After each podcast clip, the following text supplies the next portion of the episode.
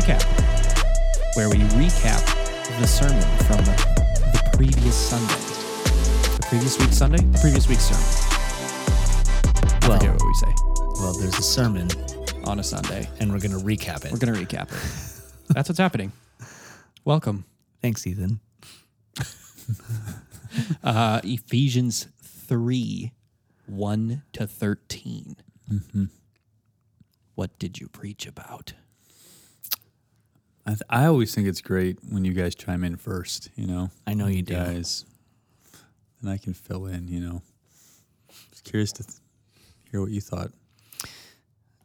I mean, what I took away from it is that Paul was given the stewardship of the mystery of the gospel by God, and that was, hey, Gentiles, you're in now. You become fellow heirs, partakers of the promise. Mm-hmm. And now that he's become aware of that stewardship, he's telling people who tell more people who tell more people of that promise. And basically that's how the church started. Yeah. And so I just really appreciated your tying like global missions and telling every tribe, tongue, and nation, you know. Which, because Gentiles basically means nations. Yeah, exactly. Peoples. Yeah. Telling the peoples about Jesus, and then that's primarily through churches. Like you start a church, who then go and start another church, and you know that's just how this thing is gone throughout history. Yeah. So those are the emphases that I took from it. Yeah, I mean, and I don't think you have to. You know, it's not even like you're inferring church, right? You know, yeah. Chapter 2, he talks about you're being built into a holy temple, which is another way the church is talked about in the New Testament. Then he explicitly, in verse 10 says, after all those things that you just talked about, so that through the church, the manifold wisdom of God might now be made known to the rulers and authorities in the heavenly places. This is according to the eternal purpose that he has realized in Christ Jesus our Lord. So the church is the way God's wisdom is displayed to everyone and to even like demonic forces that would still want to rage against humankind. They see the church and they have to acknowledge, probably regrettably, that Jesus is still winning and reigning. How do they acknowledge that? How do they see that? Through this church that's being brought together from every people and through that church of every people, like making the gospel the main thing despite all their differences. Because the last chapter is about unity and peace. That comes before this, and then... also realizing that, like, this is one of the verses I'd go to when I talk about even, like, how we ought to view just what the church is. Like, there's just some systems of belief out there that believe the church is a parenthesis. The church is, like, a once in, this is a temporary thing. And this says that this was according to the eternal purpose that he is now realized in Christ Jesus our Lord, which means this was always the plan to get here, and now it's been realized. Right. And this is how it's going to be. This is how it's going to be going forward. Mm-hmm. That's what kind of that word realize means. We're always working towards this. Here it is. This is how it's going to be.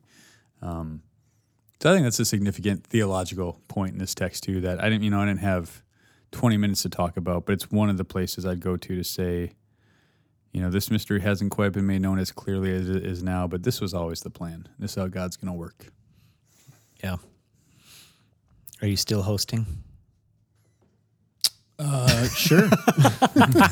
Sorry, I checked out a little bit. It's the kind of stuff you don't say on air. No one actually needed to know. The inside thoughts are coming outside. Intrusive thoughts.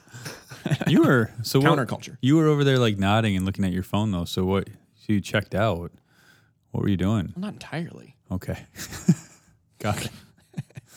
I pulled up the sermon discussion questions that you wrote that are in the Church Center app. Where anybody can find them. Yes, on the Sunday morning page, community group leaders below the outline. Hey, along those lines, someone asked me, "Is there a place?" I should have gone and looked, but I didn't yet. Is there a place where we put the kids' questions on the app? Not right now, no. Man, y'all are getting real time behind the scenes. But that's a great idea. No, did we used to do that? I think so. Did it used to go on the kids page? My answer was that I think we used to, but I don't know what's been going on since summer. I was on sabbatical. That might have stopped for summer. Okay. And I didn't start doing it again. Not quite restarted. Got it. I will start doing that again. Well, I don't know if you're listening right now, person I talked to, but that's your answer. There you go. They will be on the kids' ministry page. Man, people should listen to the podcast. Where else can you get the behind-the-scenes planning conversations, other than here? You can't. This is the only way. Anything else about the sermon? Anyway, I mean, one of the things I've loved to do when it's possible is when there's something like a global focus or other special sermons we've done over the years, if it's possible to just keep going through the same book you're going through. I think it's cool to be able to show, hey, look at the nations, God's global plan to save and gather people into his church is right here. We didn't have to go to a different book or take a week off our sermon series to do it. Here it is right here because God's always caring about this, all over the place in the Bible. I think that's a sweet thing to be able to do too. Yep. Mm-hmm. What does it mean in verse 13? Yeah. Where it says, don't lose heart over what I'm suffering for you, which is your glory. Yeah, I mean, what I said in the sermon about that is that I think in the context, Paul uses glory in a few different ways, but I think in this context, I think what he's saying is I am suffering for your salvation, gathering, fellowship with God. Access to God, verse 12 is right before that, and ultimate reality that you're going to get to be with God in glory forever. So he's using glory as kind of a catch-all term, I think, and a capstone, similarly to the way he uses it like in Romans 8. Sure. Those who were this, were this, were this, were glorified. Mm-hmm. I'm doing this for your glory. That's where it's all headed. Is it almost like would like benefit? I think it's more. It's benefit would be certainly what it is for them, but it'd be underselling it. It's more eschatological than that. Gotcha. Like I'm suffering for your ultimate eternity with God. Mm-hmm. Yep. Your glory. Yeah. Yeah. Yep. That's good. Cool. Do you want to mention any of the discussion questions? Oh, yeah. Yeah. Rabbit trail. What I was nodding at earlier is question 3. If the new people is formed through the gospel, then what does Paul spend his life doing? Do we make sharing the gospel a regular part of our lives? If the answer is no, why do you think that is? And so you just mentioned global focus. I think it is helpful to just think of those two things as connected. Yeah. And not, global focus, like the global things going on, church planting to unengaged people groups isn't something that's just happening way over there. Mm-hmm.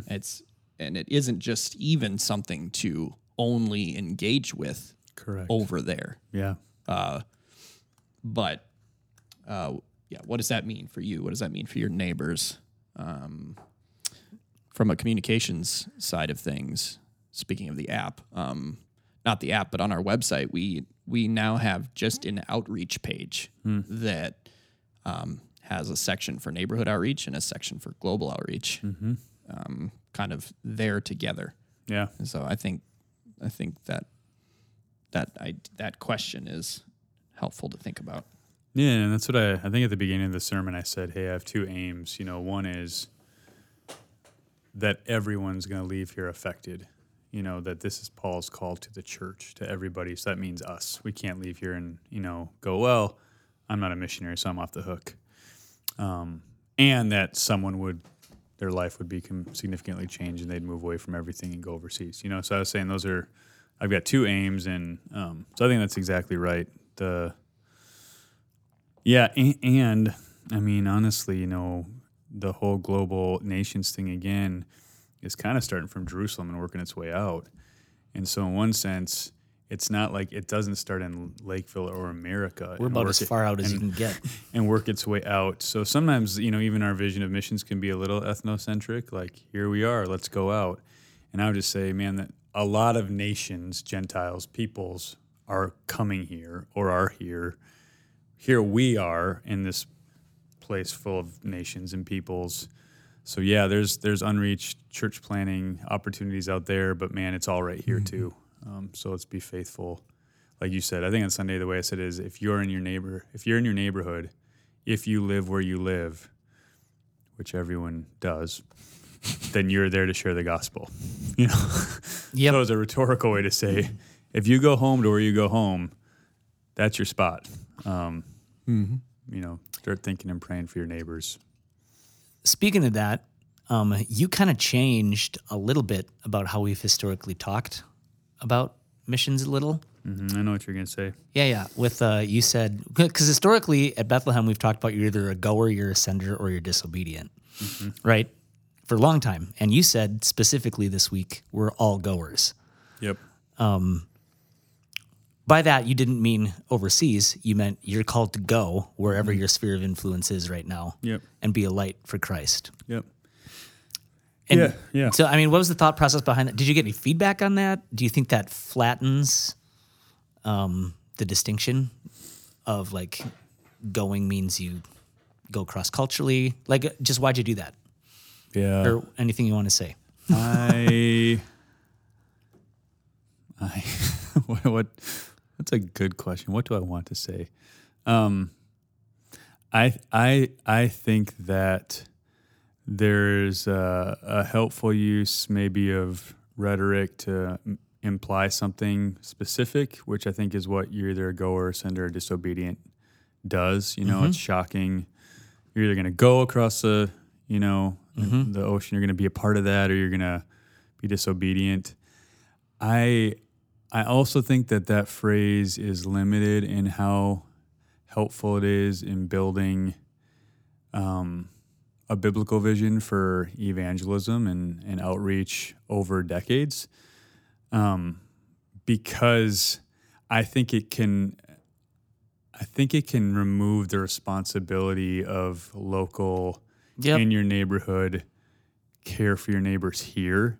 So that it can easily be like I either go overseas, or I'm a part of a Barnabas team meeting, you know, every 2 or 3 months. Which, hey, if you're listening, we need more Barnabas team members, and we think they're really important.